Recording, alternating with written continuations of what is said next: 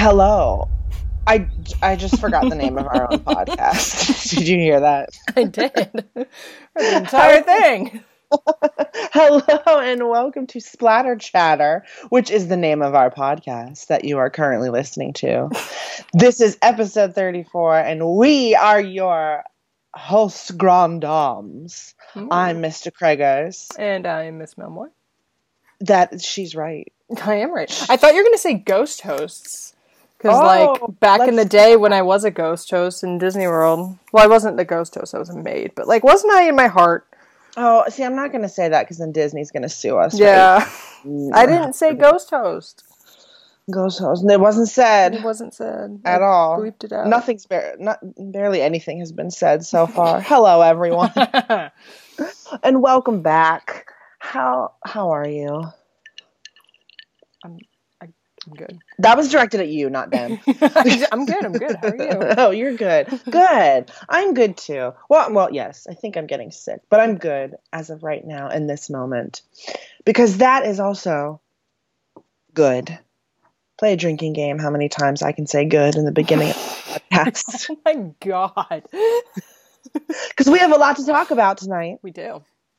Because this is our it super special. It. We're going to look at the book. We're going to look at the miniseries. We're going to look at the new movie. It's a lot to cover. It is. But before we get to all of it, It. we are going to do our horror headlines. And we got a good one. We got a great one. It's exciting. I guess there's not much to say beyond the headline itself, but I, I have no other information behind. we have there's very very little information, but it is thrilling nonetheless. What is that information, Miss Mel? It is that Jamie Lee Curtis will be in the new Halloween movie coming out in 2018. Woo! Get. That's right. Hype. The original final girl, the queen of all the Scream queens herself, is gracing our screens once again as Laurie Strode. In what context? Who's to say? She could be Michael himself. Yeah. Like that time in Scream 4, they tried to float the idea that Sidney had like lost her mind and gone ghost face. right. That was a big theory. Yeah. Yeah, not a whole lot is known beyond that. It was tweeted today by uh, Jason Blum of Blumhouse Productions. Uh, we know, well, I- don't know actually. I've heard a lot of different things that the new Halloween. I don't, I'm so sorry, you guys. Blame it on the Goblin Dog. Oh yeah, we had a rough D&D last night. We sure did. I did. I actually Craig did pretty okay. I um Miss Mel did not really contribute to I the group. didn't at all. She didn't get participation points. Fuck that one right up. Fuck that one. Several times. Um Let's hope they don't fuck the new Halloween movie. I've heard that it might be a remake. boot. Oh, I've, heard, that it might be a reboot. reboot. I've heard that it's a continuation of Halloween Yeah. Resurrection, which would be very uh, impressive because the Laurie Strode character dies in the beginning of that movie. But Okay, again, massive Mike horror died, headline I need to interject with because it's breaking news. Harry Dean Stanton has died at the age of 91. Wow! I mean, I knew he was old. Yeah. Oh my gosh! Yeah, he he has died. That is breaking. This is this is frontline journalism. You- Journalism. By the time you you hear it, you'll You'll have one already. it'll be know. old. But But then, yes, wow, for us right now, wow, that's new. Wow! Oh my gosh! Yeah, he That's yeah. very sad. Uh, he was in everything. Um, but you know, a lot of people in the the horror fan community will know him from Twin Peaks, uh, Yeah, Green sure- Mile, uh, other things. Wow, I knew he was old. I guess I didn't realize he was that old. that's sad. Did it? Was it just It uh, literally. oldness? Yeah, I assume it was just oldness. Sure. Um, yeah, it just says he died in the hospital, so I assume it was like heart failure. Yeah. Wow. Well, kids, there's that horror headline as well. There is another another twin member of the Twin Peaks family. Yeah. Yeah. Oh my gosh. Mm-hmm. It was rough. Wow. But on happier news, we might get to watch Jamie Lee Curtis avoid death for an, Yes. the upteenth time. yeah, another time. So, to circle back, So okay, uh, reboot, There- remake, we don't know. right. But regardless of what they do, they're gonna like. I mean, special effects and makeup only work so well. She's got to be an older Laurie Strode. Because she is an older Jamie Lee Curtis. Yeah. So Mm-hmm. interesting. Maybe though, maybe if it is a, a direct continuation of Resurrection, she'll pull Yeah. what Michael pulled in the beginning of Resurrection, and they'll be like, "Oh, I faked my death," you know. Yeah. I've seen the H two O Resurrection storyline. She did it once, maybe. I don't know. I guess it's really hard since we literally see her get stabbed. You know, but we've seen a lot of people get, get stabbed. The picture that they released with this uh, headline is not giving anything away, but it is a sick picture. It's an awesome picture. I think I'm gonna make it my uh, laptop background. It's good old Lors. Lors. No, I'm thinking of now Laurie Strode. Jamie Lee Curtis by herself, not in character, I assume. but sure. Maybe she is in character. Maybe she is. Um, uh, standing outside with a Michael watching from the. and then and a little pumpkin in the by a little jack o' lantern by her feet. Yeah, by her feeties. So yeah, um, I mean, I when I I knew there was another Halloween movie happening, but it was all I didn't really give it a ton of attention. And this, Yeah. you know, it's kind of like that thing where they're like, there's always the next Friday the Thirteenth movie seems to always be in the works, but nothing has ever really gone forward. Yeah. But I guess if they're announcing that she's in it and they're saying they're going to stick to this date, this October 19th of next year, then I guess it is really happening. Yeah. Well, you can't put a picture like like that out and uh, you know go back on it. So we got to commit. Uh, hopefully it's big. Hopefully it's really good. It'll be 40, it's 40 years since the first Halloween Yeah. next year. Yeah. Oh my god. They must have offered her a buttload of money. Well, yeah.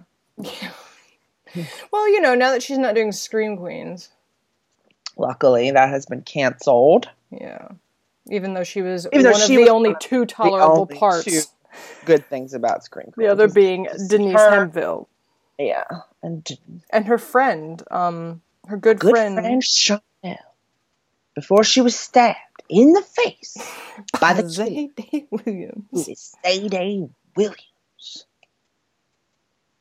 and Sadie would be like, it couldn't have been me. I was here. I was standing right next to you when someone And else got stabbed. Denise Hemphill just goes, mm-hmm. Mhm. it was the best bit.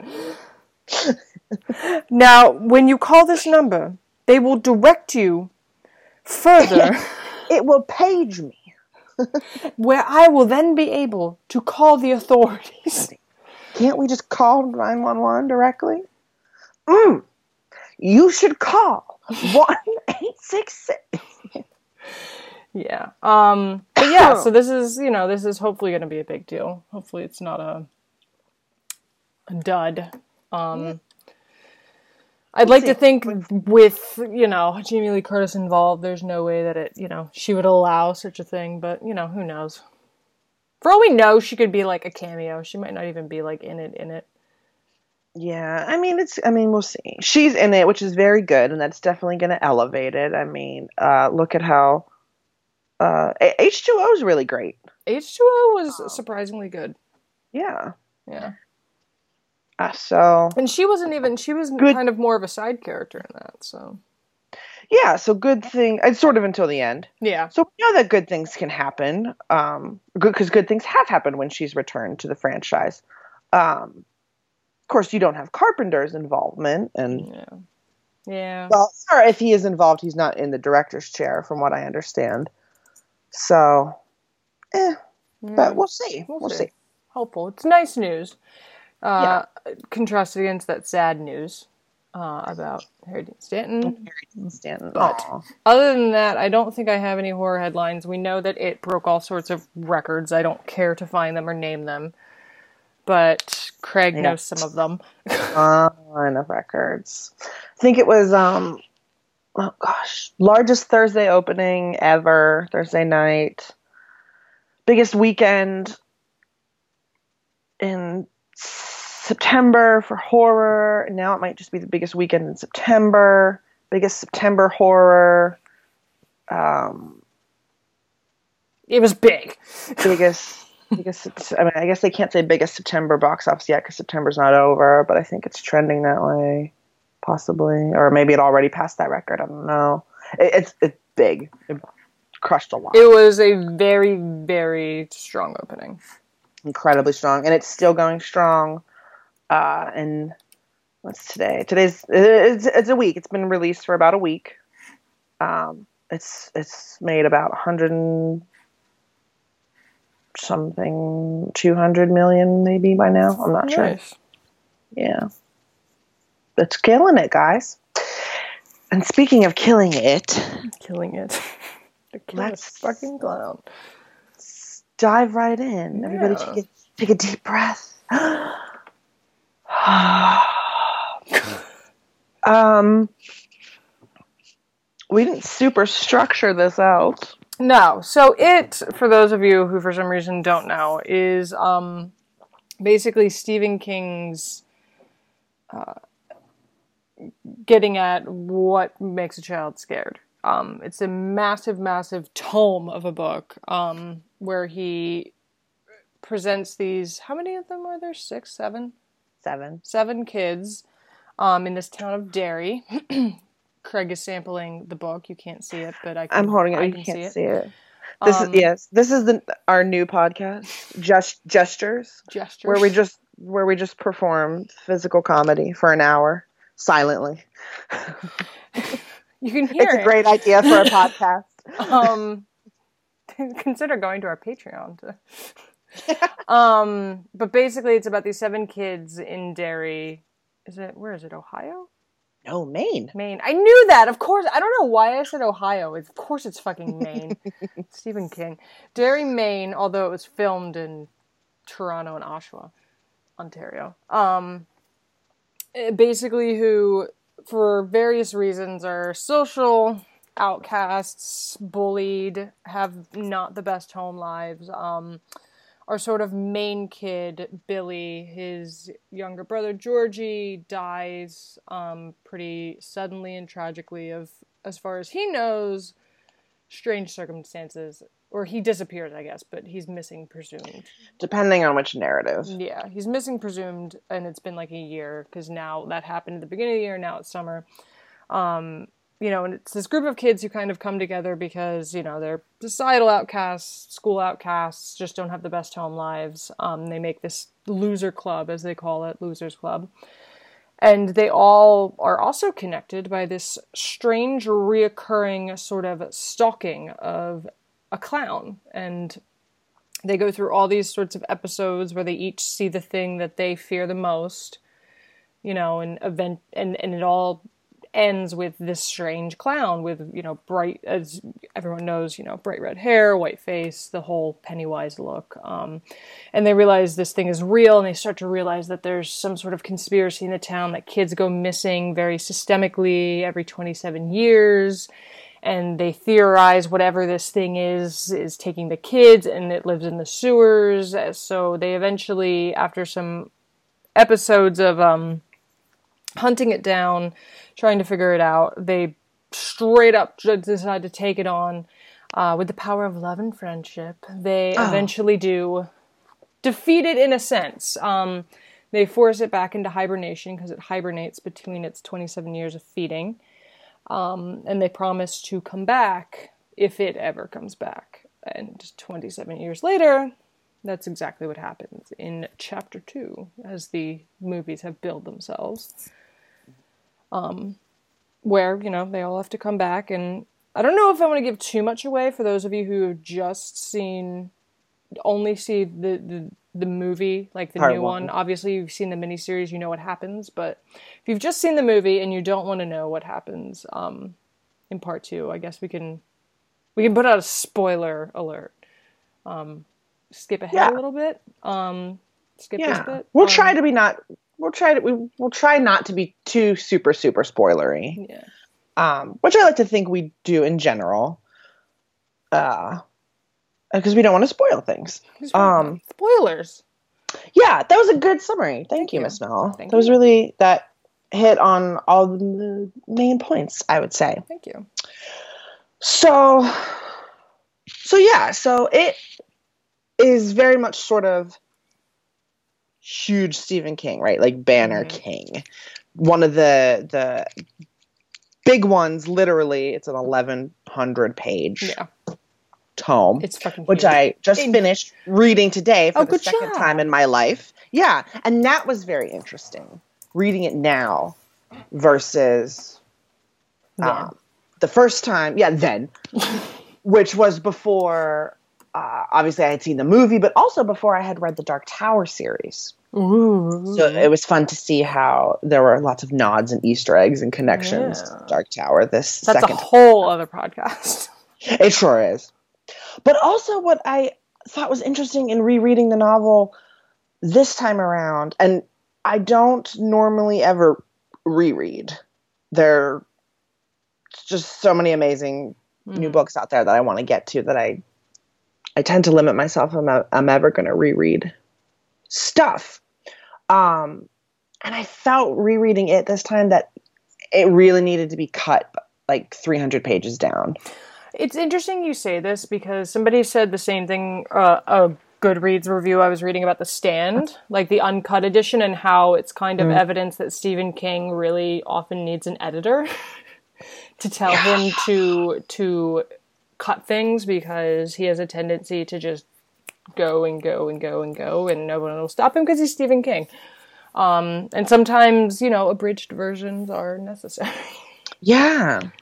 And and I don't think you would lose anything if you did that with it. hmm Uh, the the Stand I love. I love the uncut version, which he says that's the one everyone should read is the true version. I'm gonna read that version, but I'm just saying. yeah you, no no no yeah yeah but it's probably true because i have not reread the stand and i bet if i've if i reread it i would feel the same way as this reviewer and that you probably could cut it uh there's a lot in it that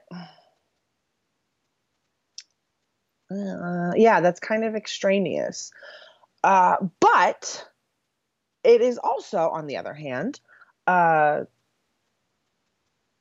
still a fascinating story. It's very well written. It's not as scary as I remember it being the first time I read it. Mm, interesting. Although I suppose that makes sense. it does kind of make sense. And even even the first time I read it, which was in high school, I Ooh, Craig was an ambitious high schooler.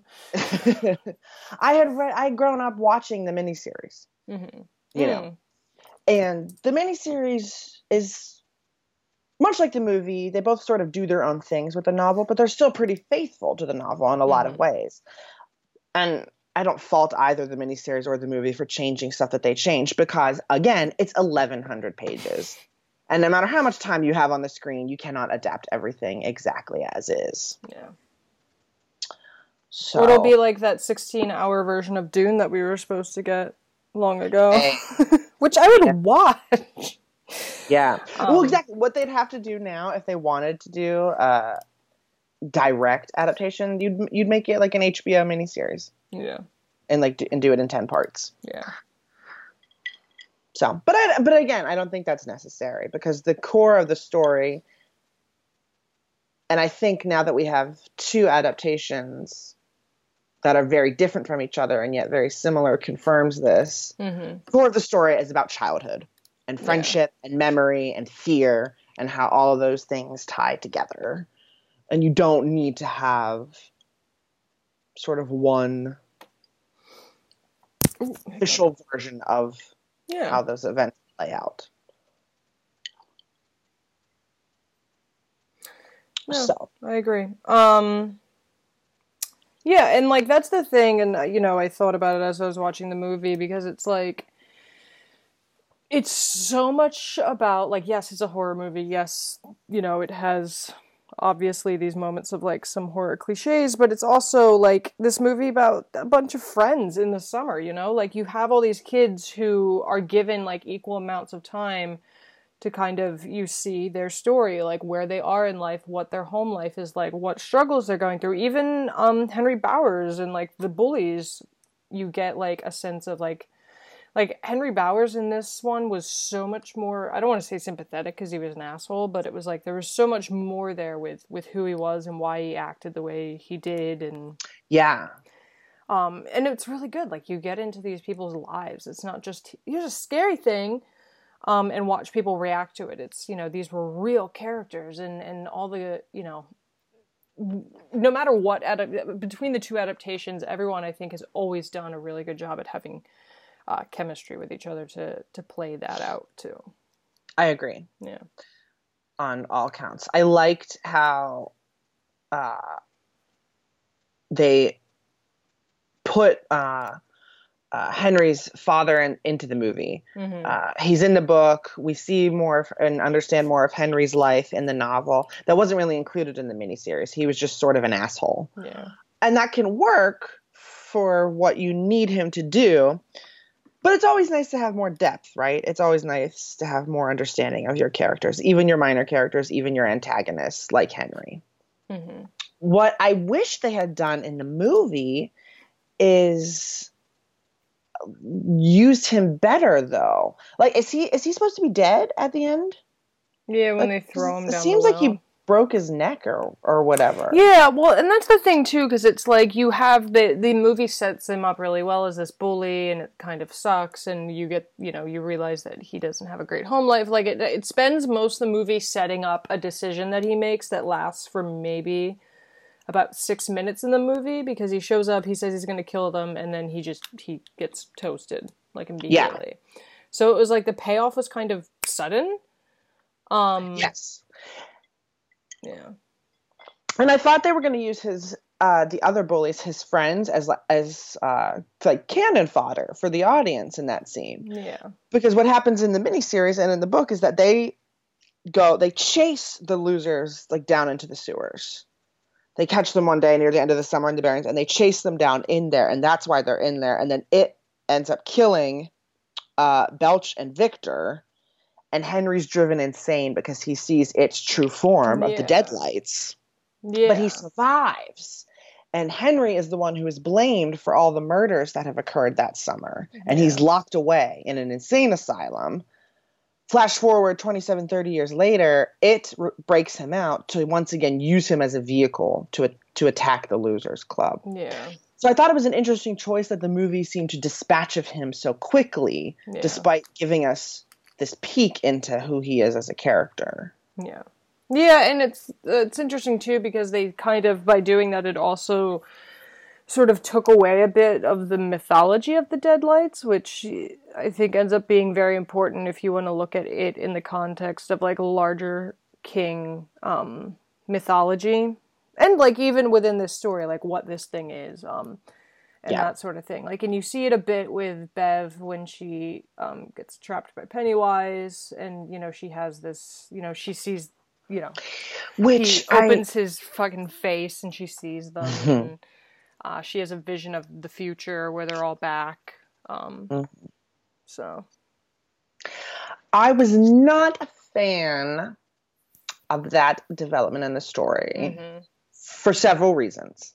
go on. I did not not not necessarily Bev seeing the deadlights because they all sort of glimpse them when they're down there. But I didn't like that Bev was kidnapped as the plot device to get them down there. I hated that. Okay, I'm glad you brought that her- up. It- One, it makes her into a damsel in distress, which she most certainly is not. yeah. and it's very cliche. You know, she's the only girl in the group. All the boys go down there to rescue the girl.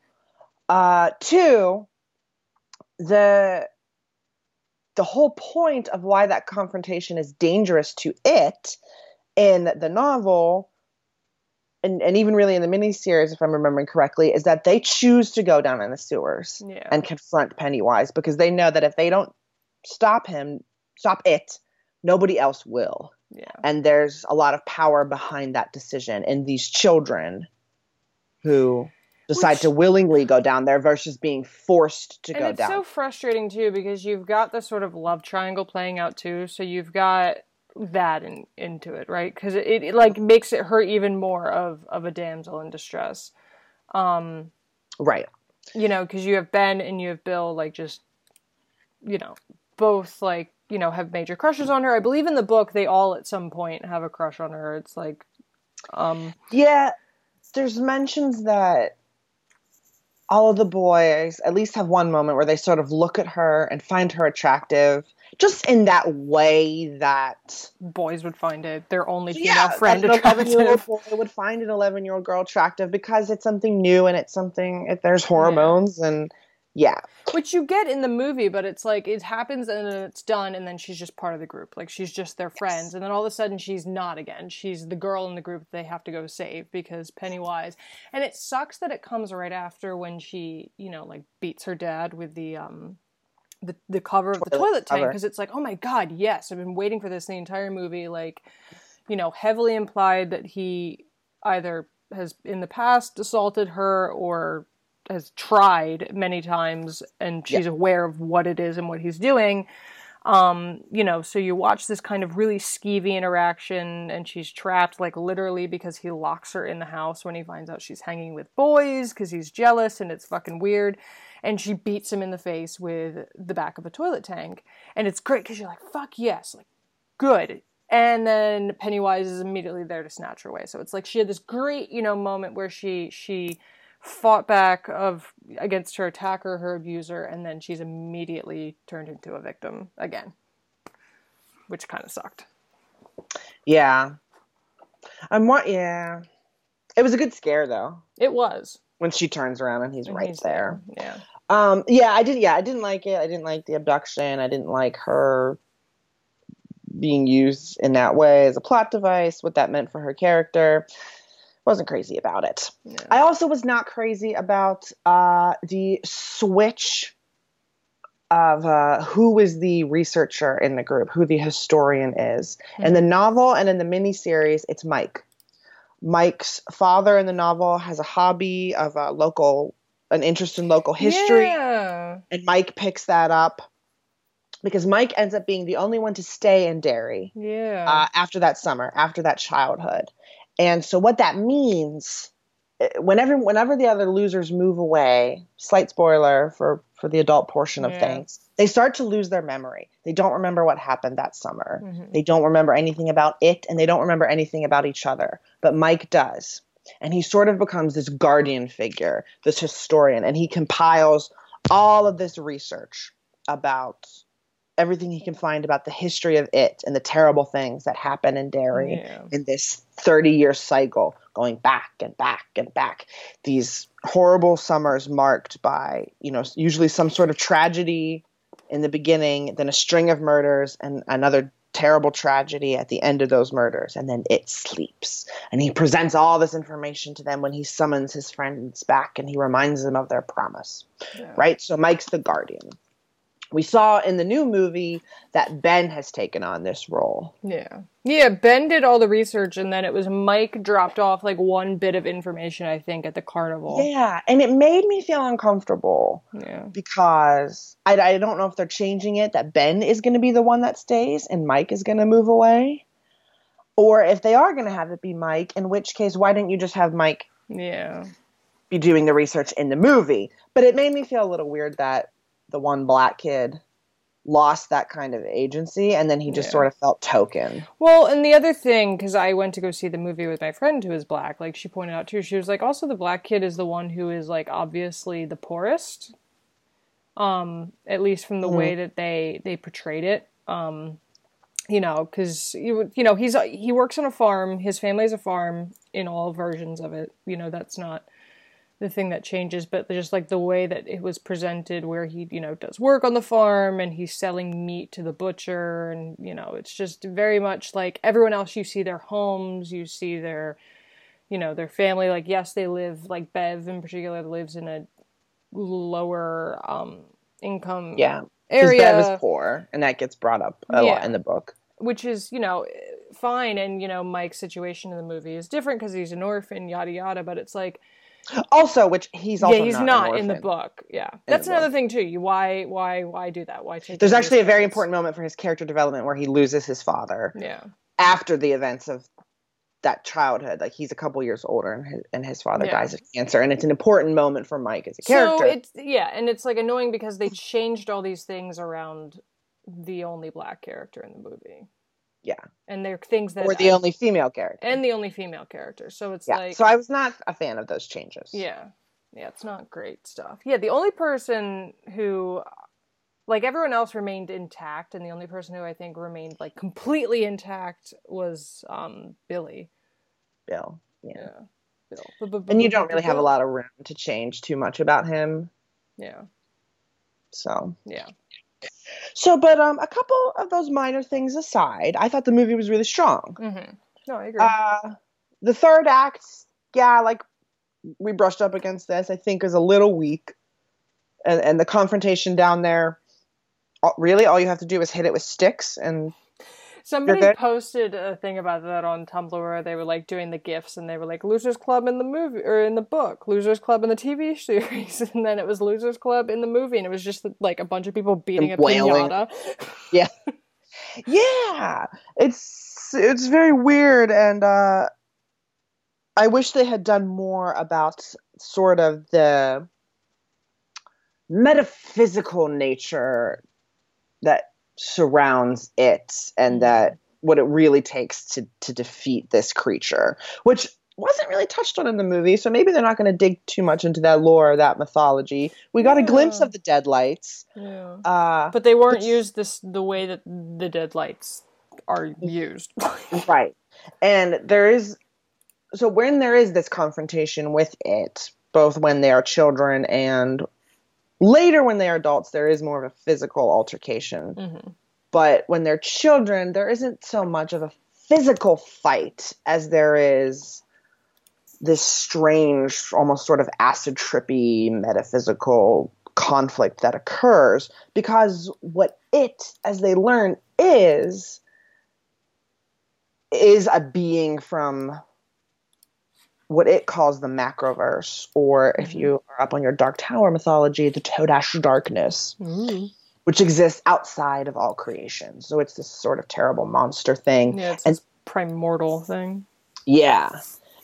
And the reason it can shapeshift is because it has all this stuff to do with the human mind and how the human mind can perceive its we can't actually see its true form. Yeah, the closest we get is a giant spider. It's the spider. That's like the closest you can get to a human being able to like understand comprehend what it is its true and, form. and then there's there's a shape behind the shape which is a dead the deadlights and what do those mean it's and, interesting because the deadlights were heavily influenced by lovecraft yeah um yeah it's basically like a lovecraft monster yeah yeah which that's horrifying stuff.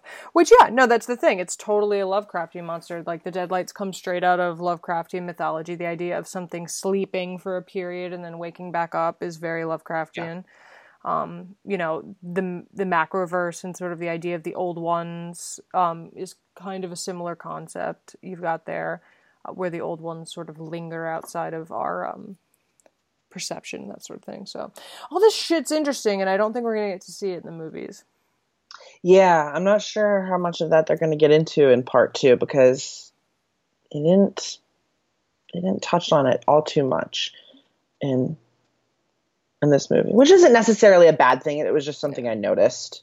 Yeah. Well, yeah, because you know people who know are going to be like, "What the frick?" People who don't know are not going to care because they don't yeah. know.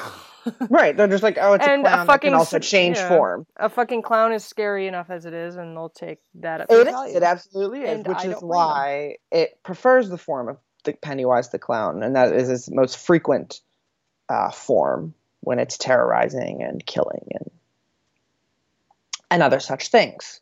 And other such things, dancing. Penny, the, the dancing clown. The dancing clown. Yeah.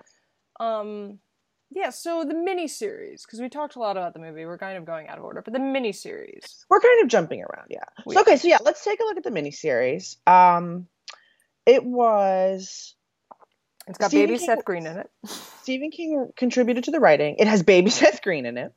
It was directed by Tommy Lee Wallace, who also directed Halloween 3 Season of the Witch. I knew that because you told me that last time we watched it, and I think I had uh-huh. the same sort of. Yep. mm-hmm. Um, blah, blah, blah. it stars Tim Curry as Pennywise. Ooh, yeah. Yeah. Yeah, yeah, yeah, yeah, yeah, yeah. A Which, lot of other recognizable sort of 90s if you uh, um actors in the cast. If you look in the scene where Richie is surrounded by the clowns, the clown farthest and to the, is, yeah, the left Penny. is the is Pennywise from the miniseries. Yeah. That so, was an awesome scene. Yeah. in, in the new movie. Which set up later. Oh yeah, and that was the only time they used the beep beep Richie kind of tag line to his character, but continue.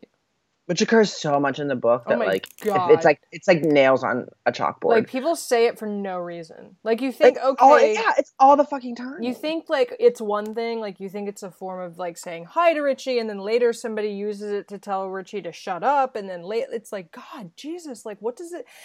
That's why you keep saying it because he doesn't know what it means. He's not getting whatever message you're trying to yeah. convey. Well, there's literally when they're back in town and they're like vaguely remembering that they used to say it, but they don't remember why, and they are just kind of saying it for whatever. Yeah. And I'm like, oh my guys. god, just stop saying it. But uh, he does. The, I've noticed that a lot with King in his books. He like picks a phrase that he really likes how it sounds, and he'll use he'll beat it to death. Beep beep, Richie.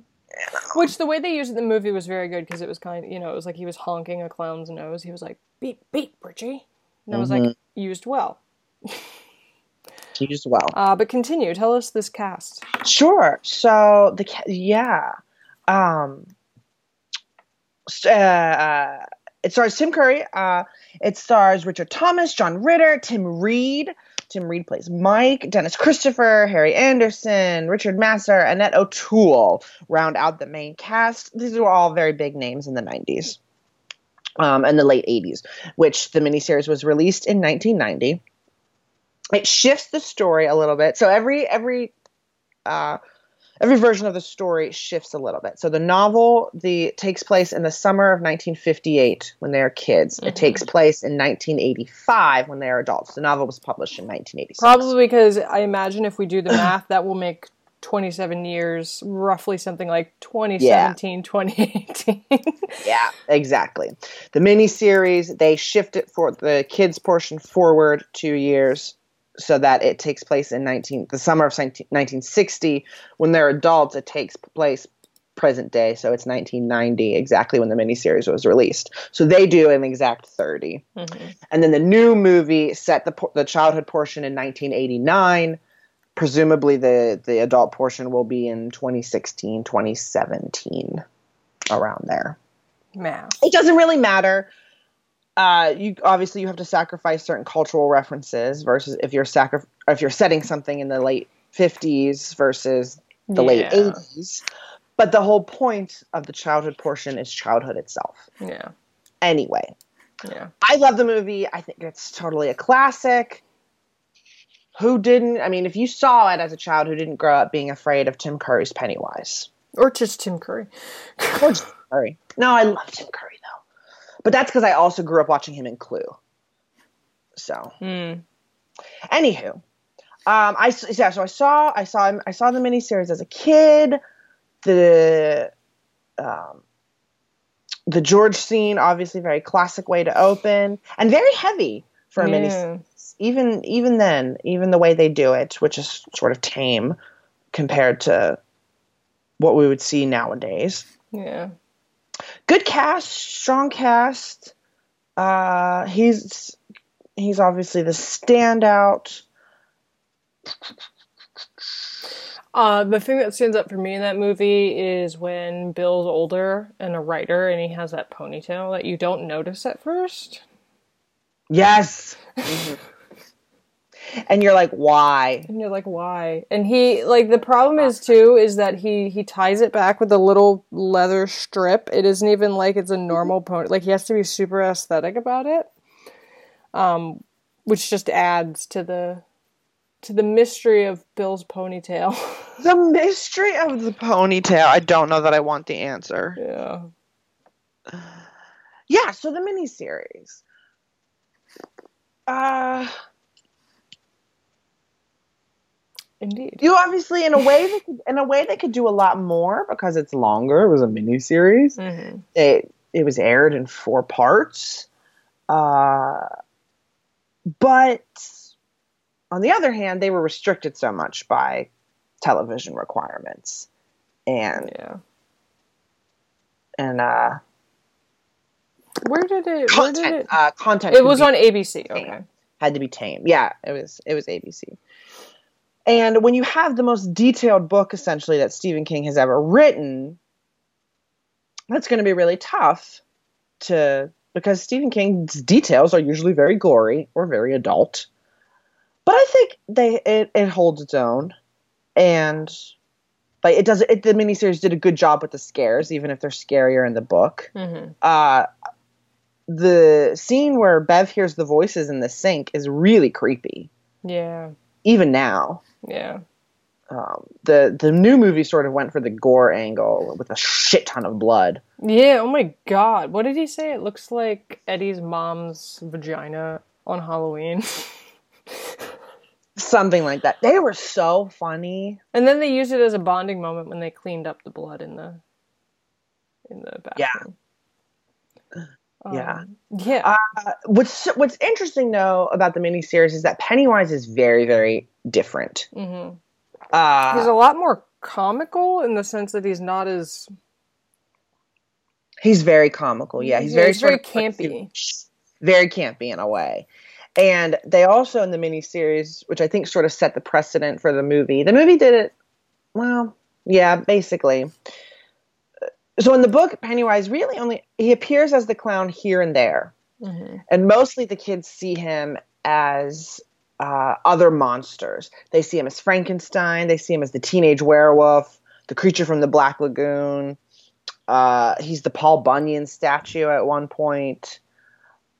Because what Pennywise is and does is he's like the extreme boggart, right? Mhm. He he manifests this into what the kids fear the most. And in 1958, a lot of kids fear, you know, monster movie characters. Yeah. So that worked. Not so much in the miniseries, probably just for budget, but they keep him as the clown pretty much the entire time. Yeah. Uh, Yeah, and it just kind of suggests noticed. his presence with the balloon too yeah. Yeah. when he's not So the I- clown.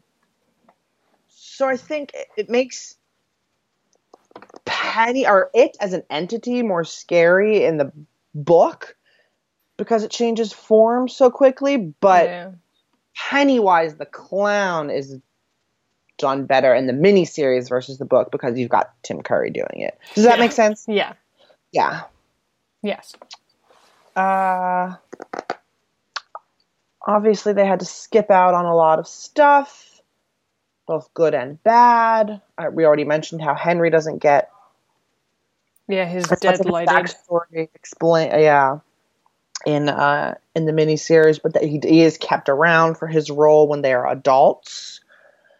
Uh, I think all the the child and the adult actors do a pretty good job, and none of the characters are drastically different versus how they are on the page. I think particularly in the miniseries, uh, Ben and adult Ben and adult Richie are really really good Mm-hmm. uh, especially having just reread the miniseries or reread the miniseries, reread the book. I kept, I really, really pictured um John Ritter and uh, Harry Anderson for Ben and Richie when I was reading. I didn't Mhm. really picture any of the other adult actors Interesting. this time. Yeah, I know. Um, Nice. yeah. I like the miniseries. It holds a special place in my heart because it was my introduction to the story, obviously. And it's like watching it now, it's just kind of such a nostalgic, like 90s Stephen King thing. Like it Yeah. is like total like cliche, like stereotypical Stephen King um adaptation and th- that's a nice thing. Which I think is great because so much of the story is about nostalgia, right? Yeah. You know, and he he captures so well in the novel the the sad reality of how quickly we can forget our childhood mm-hmm. and the feeling of childhood and how easily those rose colored glasses come on sometimes when we think back to what life was like when we were kids. And it's interesting because in the movie they kept pushing the point. Um, we're kids, it's summer. We're kids, it's summer. Like they kept mm-hmm. repeating that line until Bill was finally like, okay, if you say it one more fucking time, I'm gonna freak out. Um, but like that's the thing though, isn't it? It's like totally that's it. Like their summer is ruined because they're being chased around by like the literal embodiment of fear and anxiety. Yeah. Um, which is you know a, a giant obvious metaphor. So. Yeah. Totally. Yeah. Which you know, and you do get in the miniseries um, as well. It's just obviously, it's you know things that are different but getting at the same point.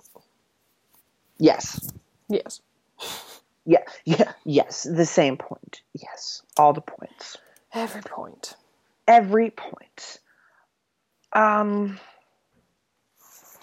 So we talked about Tim Curry as Pennywise. Bill Skarsgård. Yeah. Bill Skarsgård as Pennywise. A very different Pennywise.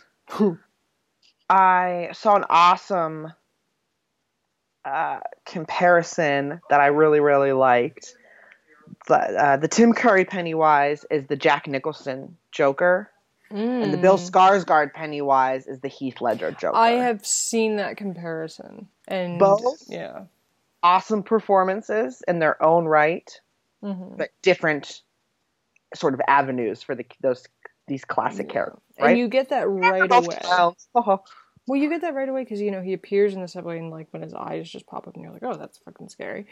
But yeah. you know, when he's talking to Georgie, but there's that bit where he just kind of zones out, and he's like, he's like drooling a little bit, and he zones out, and he like comes back, and then he's like, oh, "Don't you want your your boat, Georgie?" And then it's like, you know, you see the fucking mouth come out, but it was like that bit where he just kind of stopped and stared into like the void, and then came yes. back and was a different kind of had a different presence throughout the scene. I was like, oh, this guy's fucking scary. Great.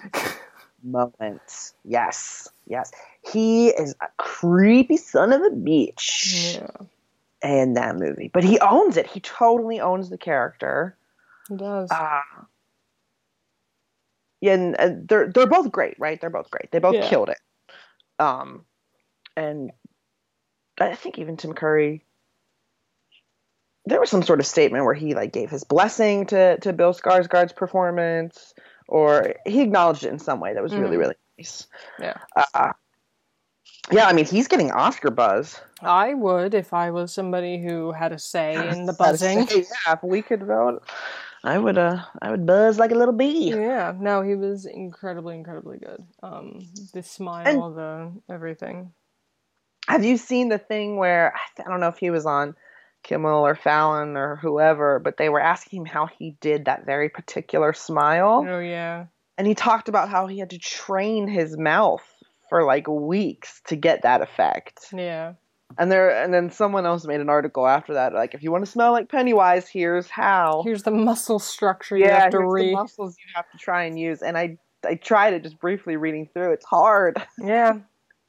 And he does it so effortlessly. Effortlessly, he just kind of slides into it and slides into it.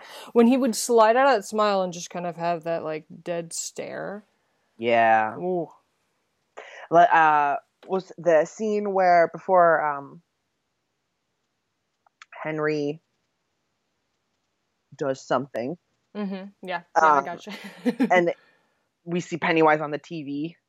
Oh my god! Kill them! Oh kill them all and then the, the kids are chanting and then pennywise is doing that dead stare thing and then he smiles yeah. and joins in. And i'm like Ugh. i love that that was playing earlier in the movie and nobody acknowledged that it was like the sewers are a great place to play in the summer. And you're just like what?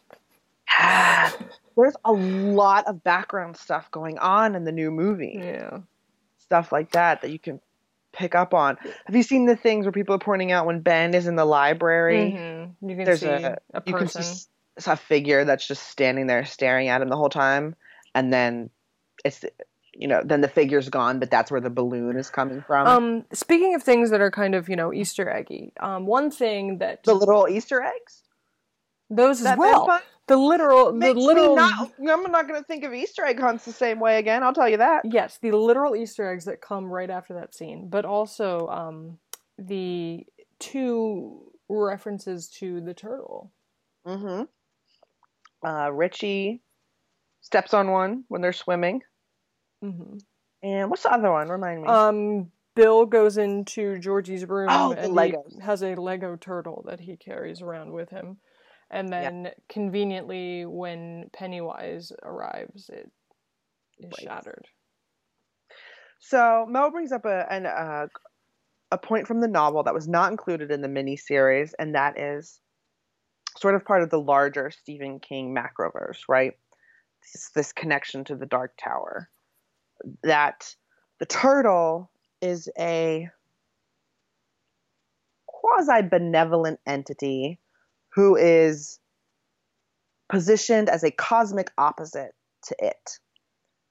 They're enemies there's a portion in the novel where one of the characters, I won't spoil just in case they do it, actually has a conversation with the turtle, and the turtle refers to it as his brother.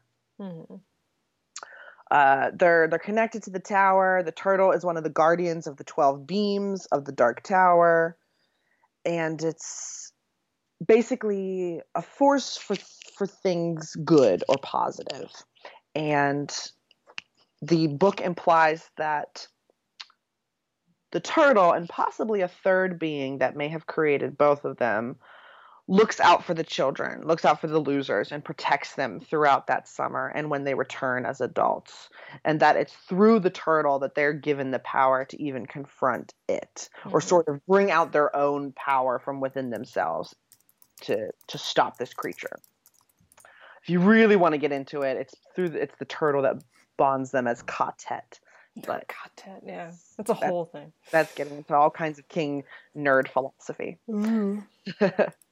Um, yeah, I don't think the movie's going to do anything with it. I think it was just a nice little shout out that they were doing. Yeah, and it, I think it was because it's having just read it, having it very fresh in my mind.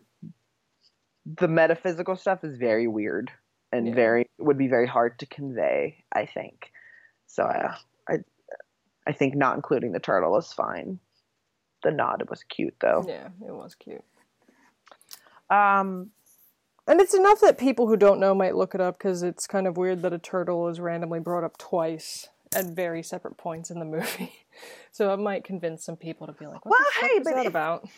but it is subtle, right? It's if you catch it, you know. Yeah, yeah. The turtle. Because when they're yeah. swimming, it just sounds sort of like chatter. Yeah, and then it's just interesting that later he happens to pick up like a, tur- a Lego turtle in his brother's room that uh, you know shatters just before it shows up. So we talked about Bill Skarsgård doing an amazing job. The kids, Yeah, I were Finn. Wolfhard Oh, he stole the show. playing a completely different character um, than when he was in Stranger Things and Mhm. killing it. Yeah, he his one-liners were absolutely gold. Um, my sides were hurting after I, I can't even remember the one exchange. Um, I love the bits that they had in the background, like when they were trying to stitch up Ben, the and they were just the going back and forth as like Yeah. Bev or Bill or whoever it was like walks out into the street to go look at something, and you just hear them going like yep, they back and forth going. about like septic shock or like what Yeah. have you. He has. I'm trying to remember whatever his line is after the rock fight. It like had me crying, and I cannot remember what he says.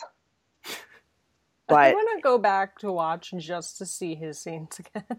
he was great. He was there, and a, a lot of uh, uh, Eddie had some good ones too. he played really well off of Eddie. He did. There's the one. They're in Eddie's house, and and Richie is like, "Is that birth control pills or something like in the cabinet?" And Eddie just instantly is like, "Yeah, I'm saving them for your sister." and it's it's so natural to the banter between kids friend groups 11 year old boys it's very goonies right it's Yeah. very stand by me um they all have their distinct personalities their characteristics their quips their quirks and it makes for really amazing chemistry because the kids are all just really really good Yeah. and I I love ensembles. I love ensembles with kids. Goonies is one of my favorite movies. So Yeah.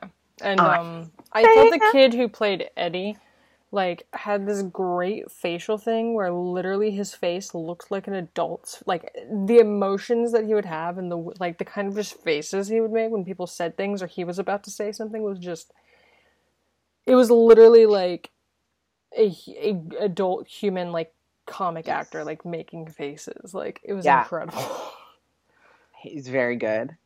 And and they're also natural, right? And part of that is probably the direction, hmm you know, of having them interact with each other. And I know that they did a lot of bonding um, off the set and these sorts of things. But you you cared about them. You like you like you're like I know those kids, or like I I was that kid, you know. And like uh, me, I was like thinking back to like my summers as a kid. I grew up on a cul-de-sac. We had, you know, cul-de-sac things cul-de-sac things. It was it was the suburbs. It was, you know, not Derry, Maine exactly, but it was close you you it's it's a, it's the nostalgia thing, right? And they're such an important device to make that part of this story work hmm and convince you and remind you and I think they did a really good job. And you feel for all of them. I I cared about every single one of them. I feel like I knew them. yeah Not just because I read the book or saw the miniseries, but I knew these versions, these portrayals of the characters. Um, so Richie was probably my favorite. I do think Finn Wolfhard steals the show, but Sophia Lillis, I think, is going to be someone to look out for because she has an amazing screen presence. She does, um, and it's not just because she was surrounded by boys and she was the only girl. Um, it was very, very good. Um, and she's already like I was telling Craig before. Did I t- say before we started? Or did I say when we started? She's playing a young Amy Adams in her next movie. Like she's playing the younger version of Amy Adams' character, and I was like, oh my god, you're so right. Yeah, she's perfect for that. Um, so I think she's gonna do. Yeah, I think she's gonna be good. Um, I think so too. Another thing I I thought of when you mentioned um you're talking about the banter and how well that Richie and Eddie play off of each other. Uh, I thought the movie did an amazing job of balancing comedy and horror. mhm. Putting comedy in your horror is a very, very, very hard thing to do, and it is a very fine line to walk if you are not making a horror comedy. This is not a horror comedy, but it has great comedy, Yeah, yeah, Ah. yeah. and it's and it makes it one of the funniest and one of the scariest movies um, that I feel like I've seen in a long time, which is impressive. Yeah. And Yeah. and it still has heart. It's still a very charming movie. Yeah. Yeah, because of that, like that very specific type of comedy where it's banter, it's all dialogue. It's these kids like busting each other's balls, like constant, like even in the midst of the fight, right? Like my favorite line at the end when, um, spoilers, I guess if you haven't seen it, I don't know. Um, Pennywise has Bill, and he basically gives the other losers a chance to leave. He's like, "You can go. I'm gonna keep your friend, but you can go, and we'll all be chill. We'll pretend this never happened." And Richie steps up and he's listing all the reasons that he's pissed at Bill and all the things Bill has made him do this summer that like have just ruined his summer. And then he ends it and he's like, "And now, I'm gonna have to kill this fucking this clown." fucking and clown. he pulls out a baseball bat from the pile of shit that Pennywise has collected and just whams him in the fucking head. Um, while the beating of the you know treating um, Pennywise like a pinata may not have totally like jived with how um it happened in the book like that bit was incredible Yeah, it was incredible. It was incredible. Even if, even if uh, the fight didn't play out exactly as I would have wanted it to. yeah But we talked about that, right? yeah yeah I just, like, because again it goes into like the Like, the mythological bits of it and like the ritual they have Yeah. to do to bind him ritual of Chud. and the turtle and the beams and the turtle and the beams and, and you know sort of all of that fun stuff. But you, and you know what else was great? This movie did not rely on jump scares. No. Which is so easy to do in 2017. Yeah. They primary it's not that there aren't because there are. I mean, we already mentioned, you know, when Bev turns around, boom. But um primarily it's just by creating creepy imagery and yeah. um sinister atmosphere and then Bill Skarsgård doing like just his menacing sort of presence. Yeah. Uh, yeah and that you know that face and the the dancing that he does when he he opens yeah. the and he just does just like crazy dancing um yeah like obviously there were jump scares because there were bits where you turned around and you're like oh fuck there he is yeah but like it wasn't they, but they were well used. Yeah, it was used because it was like, oh fuck, there he is. Not like, oh, I'm gonna slam this door really loud or cut really fast and make you right. jump. And then it, and then that was the end of it. No, it yeah. was if there was a jump scare, it led into something else, and that's how you use a jump scare. It's not that you can't use them; you just have to know how to use them. Yeah, yeah. And so, I mean, mad props to Andre Muschietti, Andy Muschietti. He goes by both. Uh, because this is only his second film. His first film was Mama, which, uh, yeah, I'm very 50 50 about Mama. But, uh, I'm on board now with him. Yeah, no, I'm I'm in I'm in favor of it. And and for a two hour and 15 minute movie, I was never bored. No, and I remember thinking to myself too, I was like, I don't want this movie to end. No, I didn't either. I'm having so much and fun. I, and I never felt like it dragged. I never felt like there was a down moment or a moment that we didn't need. Everything worked for me. I felt very engulfed from beginning to end. Yeah. Yeah. No, I. Well, sorry, there goes my cat. He's gonna go jump in the the tub. Oh, he's, Stewie's here. Yeah, well, he was. He he's got this new thing now where he gets in the tub in my bathroom because he's like just discovered it. Um, well, cats love so podcasting. He'll rule. just oh, oh, there goes. Yeah, he's just gonna he'll get in there and just stay there for a while. Um, but yeah, no, like um, I was never bored in this movie. I was having a ton of fun. Like the part we talked about last night, you and I personally, um, when they're in Ben's room and mm-hmm. Bev opens or cl- goes to close the door, and earlier in the movie she I had, loved that running joke. Yeah, so earlier in the movie, Bet, when Bev meets Ben for the first time, he's listening to music on, you know, his like fucking eight track or what have you. It was the 80s. And she's like, What are you listening to? And she pulls it out and she's like, New Kids. And he panics. it was New Kids on the Block. And, you know, he panics because he's like, ah, it's, and, you know, like, whatever later they're in Ben's room and he's showing them all his research. She's just like milling about in the background and she goes and shuts his door and on the back of his door is this new kids on the block poster and there's this little interlude where they like mm-hmm. play like this this chorus from New Kids on the Block and it like cuts to the poster, cuts to her face smirking at him, cuts to him looking at him, and he's like, "Please," because the other boys are turned around and they're looking at all of his, uh, his Derry yeah. stuff on the wall. They don't see the poster, and she just kind of quietly like opens the door back up and lets it be. And lets it be. But it was great. That was good. And see, that's a that's a nice change, right? That's a good, funny change. They couldn't have done that if they had stuck with the 1958 yeah because setting or the 1960s setting you nothing know? analogous to that. So that was that was good and and i mean think about didn't you didn't you have that when you were a kid? And for whatever reason there was some band yeah that, Backstreet Boys. that wasn't cool but you really liked their music anyway. Backstreet Boys. Yeah. Well i guess they were kind of cool. Yes they were kind of cool. For me it was the A-Teens the A-Teens are. I only had a couple of their songs, but like, did you feel that? Yeah, for sure. Yeah, but no, it's so great. And her smirk is so great. She just kind of like does not miss a beat in like opening the door back up and then just letting the um the poster be. that was great. That was was a nice. That was a nice moment. Um, a lot of really well executed scenes, scary or otherwise. I just think of uh, when they go swimming That's Yeah. a really sort of beautiful scene Yeah. when we see them sort of building that connection and that bond with each other. Richie steps on the turtle. God damn it, Richie.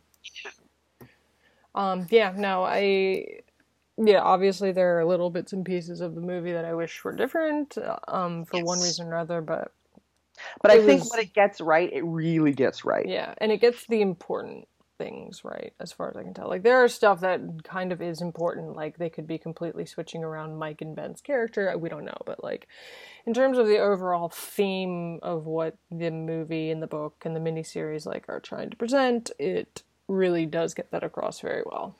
Yeah, I completely agree. Mm-hmm. Yeah. and I'm and, and I'm happy for lots of reasons. You know, I love the miniseries. I love the novel. I want there to be good horror films in the world. Yeah. I'm happy on all all fronts now. Yeah. No, I'm curious to see. see oh, sorry. Go ahead. Well, and I was like, now if I could only see the gunslinger. Yeah. I'm curious to see about chapter two. mm. Um, they haven't started filming. I don't even know if they have an official green light. Weirdly enough. Yeah. um, they planned they've planned for it, and, you know, and the and the, the screenplays were written more or less together, and then I think they finessed this first one. Uh but when when a lot of people talk about the miniseries, they say that the first portion when they're children is much better. And that there are weaker moments when they're adults. Mhm. And I'm not necessarily going to argue that, but I do think the story is harder to handle when they're adults for a number of reasons, partially because it starts off with all of them separated. Uh, they don't live in Derry anymore, aside from Mike. They don't remember, so you have to do that that tricky thing where you're balancing seven different narratives in seven different locations. And they're gonna have to catch us up on what they've been doing, what their lives are like now, and then reel them back in. And we have to Yeah. or maybe those maybe they'll scrap that in part two. Maybe though they won't do the forgetting thing. Maybe everyone will remember. I don't know. Yeah, I guess we'll find out because that wasn't really.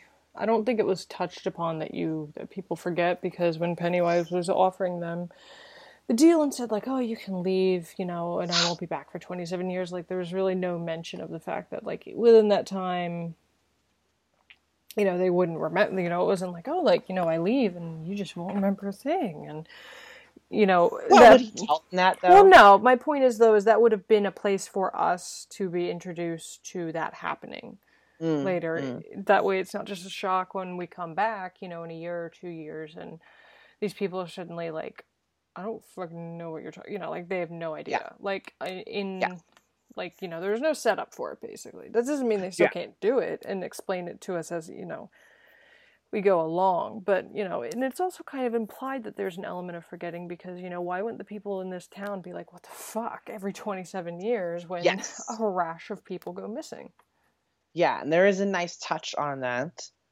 Uh, they incorporate that in the miniseries. Obviously, expand on it a bit more in the novel.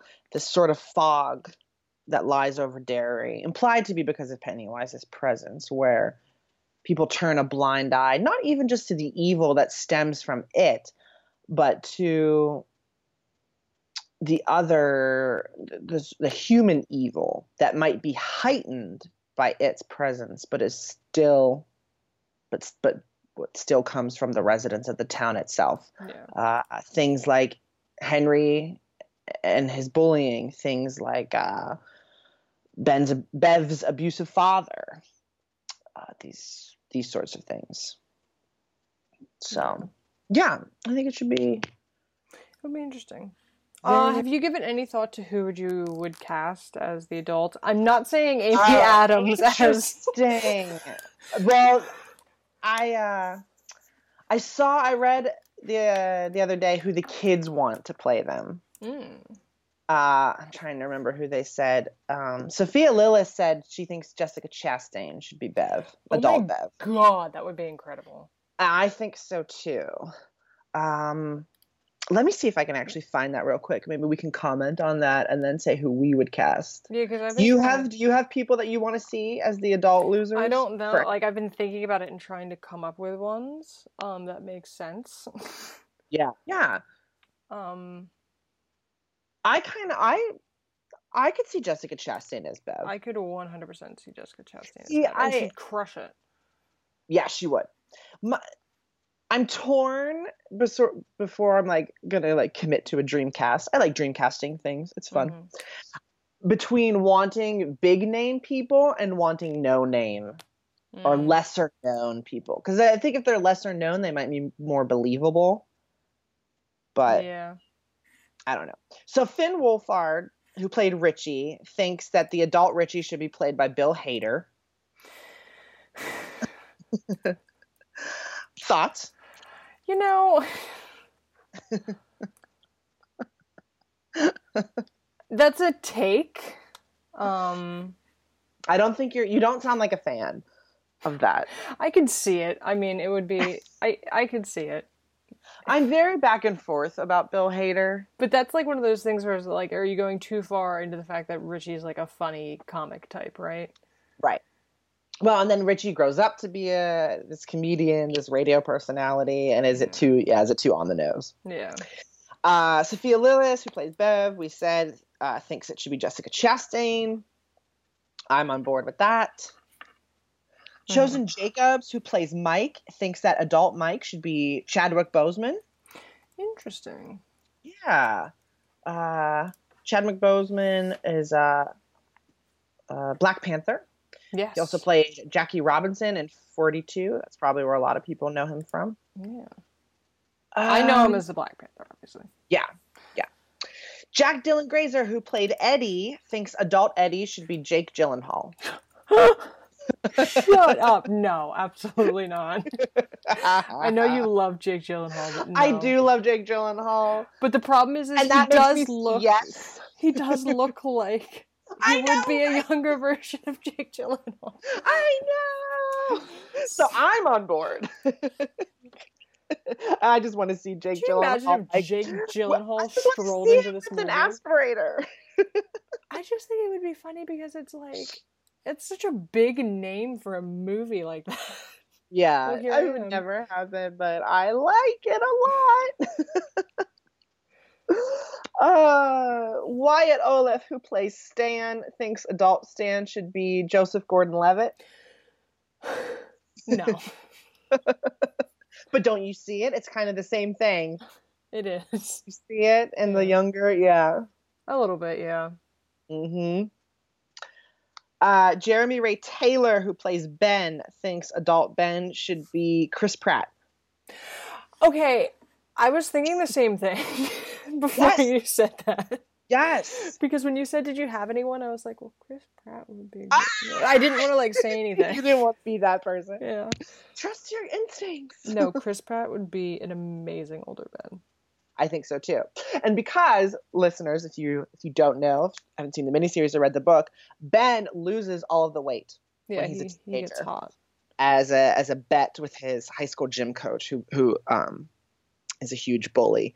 And um, he sheds it all and he becomes this very famous architect. Actually, all the losers become very, very successful. Yeah, Bev becomes a fashion designer, Bill becomes a writer.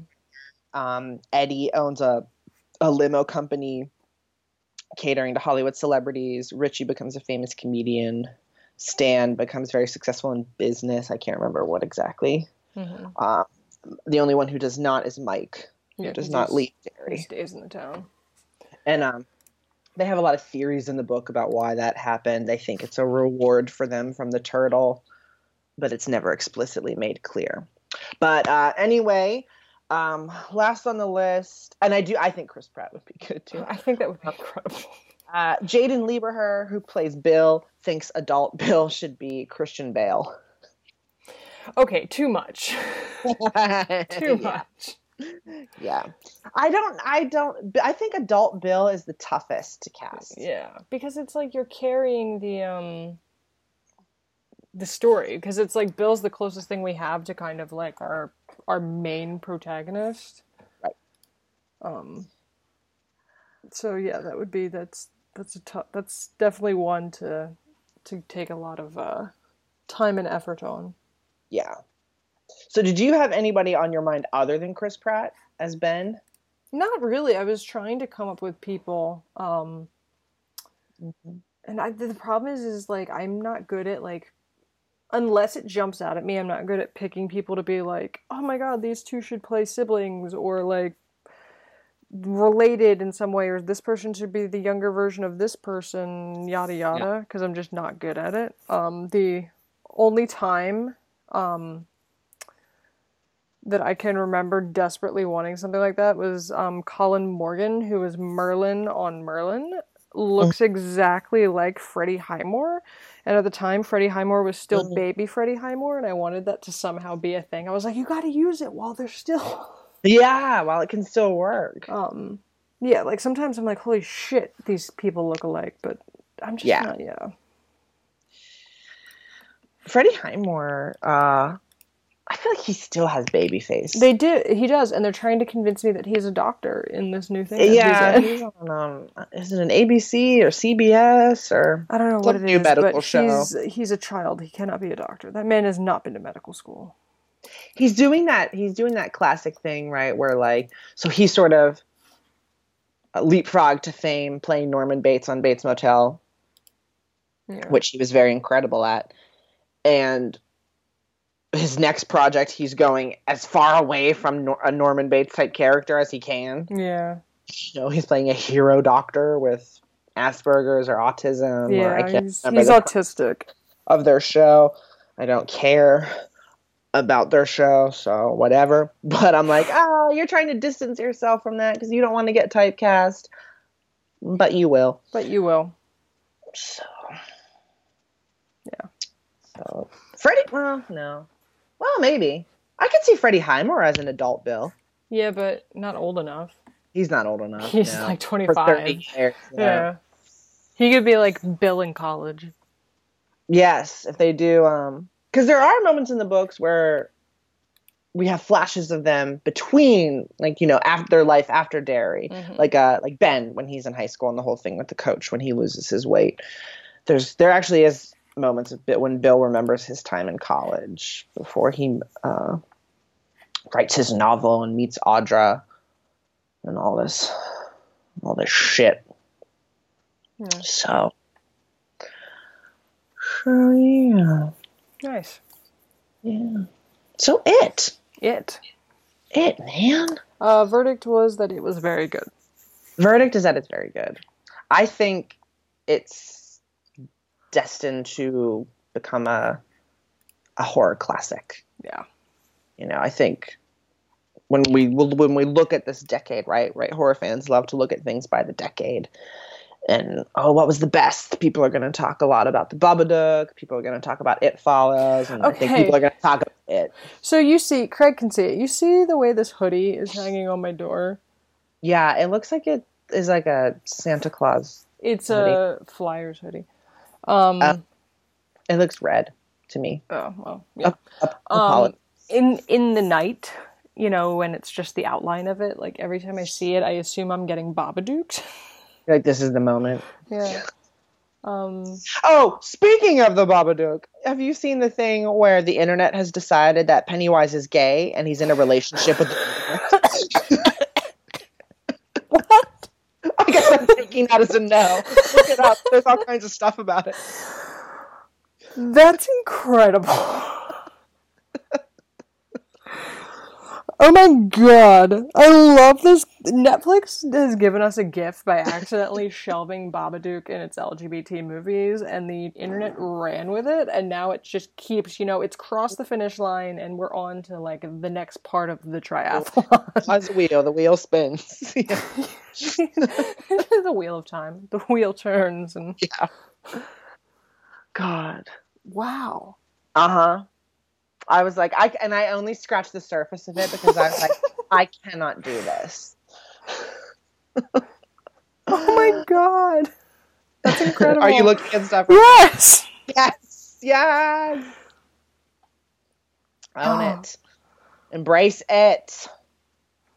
I bet you BuzzFeed has an article about this. They'll tell me all I need to know. Oh God, they've got to. Wow. So, kids, um, if you take nothing else from this, I know. If you don't walk away with anything other than that, yep, the first thing that came up was a BuzzFeed article. Mm-hmm. Mm-hmm. People have decided Pennywise from It is gay and he's dating the Babadook. Just let it happen, all right? I love it. Oh man. Oh wow! So yes, it was good. The miniseries is good. The book is good. It's all great. Um, It's all great. Yes, I'm getting a lot of questions from people in my life who claim they don't like horror, but always like want to know if they can handle scary things. And I'm like, well, if you don't like horror, why do you? Why are you even Why you having this debate with yourself? yeah. and I I try and tell them I'm the don't ask me because we all have a different threshold for what Yeah. No, and that's interesting because I told some when I was telling people at work, they were like, "Oh, like I've heard it's really scary," and then I've heard people say it's not scary at all, and I was like, I literally don't even pay attention to horror reviews when it comes to that part because some people have said, you know, Blair Witch was the scariest thing they ever saw, and then other people are like, I walked out of it because it was so yeah fucking like I was bored yeah So it's like it just depends on on you. Like I I take that not even with a grain of salt. I just don't take it. Period. I say send it back, and I want my check. Yeah. The check being the movie. The check being the movie Yeah. exactly. Right. Uh, yeah for me I found the movie very creepy very unsettling. I don't Yeah. know that I was scared by it but that did not make it a bad movie to me or an unsatisfying movie. I think it's a great movie. I think it's a great horror film. I'm gonna buy it as soon as I can. But well, and like that's you the know, thing but like other other people like I like I've heard stuff about people saying they had nightmares, or, which I don't blame them.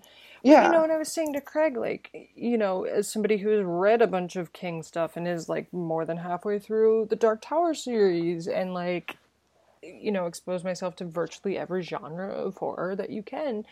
You know, for me, it wasn't a horror movie so much as it was like a horror urban fantasy or like, yeah. There's a lot of fantastical like to me, it was more about it, it has been more about the fantasy of it, right? Like it's not a horror movie where, you know, people move into a new house, things go bump in the night. Like the closest you get to that scene is when Bill gets woken up in the middle of the night. Um and goes into Georgie's room and then goes into the cellar, right? Like that's the closest you yeah. get to that stereotypical horror film haunted house type thing. yeah, but that's also why I want to make sure we do talk about it as a horror film Mhm. because it shows you how different and varied horror can be. Yeah. and it doesn't have to just be this recycled. The door closed, you know, or there's a slasher running loose, you know. Yeah. There's all Door kinds of closed? different That was weird. Yeah. There's all kinds of different ways to do it. Yeah. Yeah, and that's the thing, and like that's like the subgenre, right? Like it's horror fantasy. Like you can have horror Yeah. fantasy, you can have horror slasher, you can have haunted houses, you can have whatever. Like this is like the it to me has always been kind of like the pinnacle of horror fantasy. Like this is how Yeah. you you do that. And I think the pinnacle of monster films, yeah, yeah. of creature It's- features. It is a total total creature feature. yeah. Because it's it's all the monsters in one. It's it's fear Yeah. as an enemy, as a monster. Babadook and Pennywise be fucking? Question mark says I do not want to see that. Twitter user at Adam with a U B driver. Nice. You're I see what you did there. I see that. Well done. There's fan art. They look adorable. Oh, Um, they're out like walking together, and Pennywise has a has a rainbow has a rainbow balloons. He has every single Oh. balloon. Oh, I love the scene where after Eddie's being chased by the leper at the house on Neibolt Street, and then he's at the fence and he turns around yeah, and it's Pennywise with like the inverted pyramid Yeah. of balloons. the like Illuminati balloons. Awesome. Yeah, after he gets attacked by the leper. Which I love when they said, What was it for you? And he was like, It was a leper. Like, I would not have immediately thought, Oh, it was a leper. Right. I've been like, It was just a scary fucking disease thing. Scary, terrifying thing. He was like, Yep, it was a leper, my greatest fear. Yeah. Oh, he's so funny when he just like, you know, you can get this disease, you know, like that. He just talks about the different diseases that are everywhere. Yeah, he makes a comment about the AIDS epidemic too. Like when Yeah. they're biking and he's talking about like that happening. Like when they're going to get him like the gauze and stuff. He's like, There's an epidemic happening right now. Don't you know? he just is a mile a minute with it. He's so good. Oh there's my cat. Um Where? but yeah. He's like, "Are you podcasting?" Me too. Come here, buddy. Um but yeah, enjoyed it. Enjoyed it and enjoyed it. Enjoyed it and enjoyed it because. Because, because, because, because, because, because of the wonderful things it does. Oh, Yes. this, this person was like, a Republican really came into my DMs because I shit posted a Pennywise. A Pennywise is an LGBT ally edit. That's incredible. I This love is- this. I can't this is this. my new thing. I cannot do this with you. This is far too much. I need to. Uh, I need to go take medicine, and then mourn Harry Dean Stanton. yeah. before. Um. But yeah. So wrapping up here then. yeah. Um. I can give out the information if you have other opinions of the same opinion or what have you. Um. To talk, to speak with us, communicate. Um. That's my cat again. He sounds like he's dying. Um. Uh, Gmail, splatterchatter669 at gmail.com. On Twitter, it is splatterchatter666 minus all the vowels, or just, you know, look, look it up as normal if that's too much effort. Um, Instagram is splatterchatter666. Tumblr is splatterchatter.tumblr.com. Craig's blog is splatterchatter.blogspot.com. And I think I got them all. Oh, yes, I think you did. Speaking of the blog, I have a new project Ooh. that I am announcing in regards to the blog right here, right now. This is exclusive. Yes, in is in an effort, you know, in regards to our rebranding for October, uh, which is on the way, guys. Get excited! Remember newsletters, book clubs, and new logos and Patreons. Mhm. I'm going to do a series of posts on the blog uh, between now and uh, Halloween. I think I'm going to call like 31 by 31. And I'm going to try and post 31 movie reviews on the blog. Ooh, that's ambitious. Yes, it is ambitious. I'm trying to line up my, you know, spook movie movie uh, uh, lineup for October. Normally, I try to watch 31 horror movies just in October itself. Mhm. That's gotten really challenging in recent years. What with adulting, Yeah. so I'm giving myself half of September to do it. Some rewatches, obviously, a lot of classics. Gonna try and watch some new stuff, and they're not gonna be crazy long, you know. But that's uh that's my thought. So be looking for those on the blog.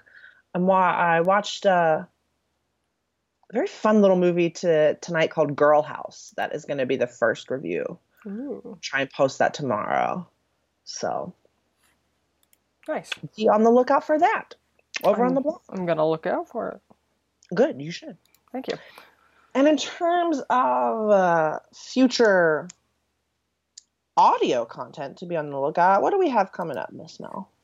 Um, we are going to do the first. We we've been saying this for a while. We're going to do the first of our um reading club. Oh my god, couldn't think. Yes. Um, book club uh, with Final Girls, and we already, I think, picked our second one. So we should really do that, so Yeah. we can move on to the next one.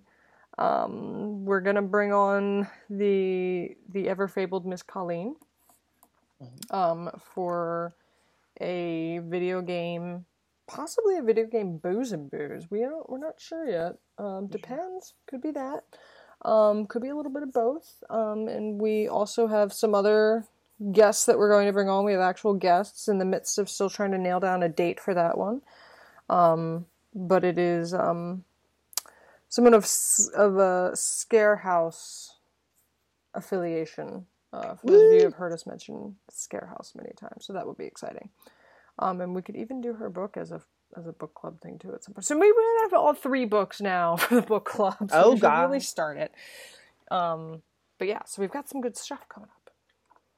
Oh, and do. we, maybe we'll do Mother if we enjoy if we both enjoy Mother tomorrow.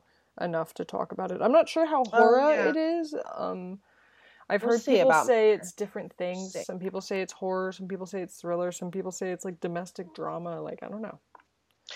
Well, there was a big debate with Black Swan too, because yeah. he called it horror, and then everyone was like, "Is it?" And some people were like, "Yes," and some people were like, "No."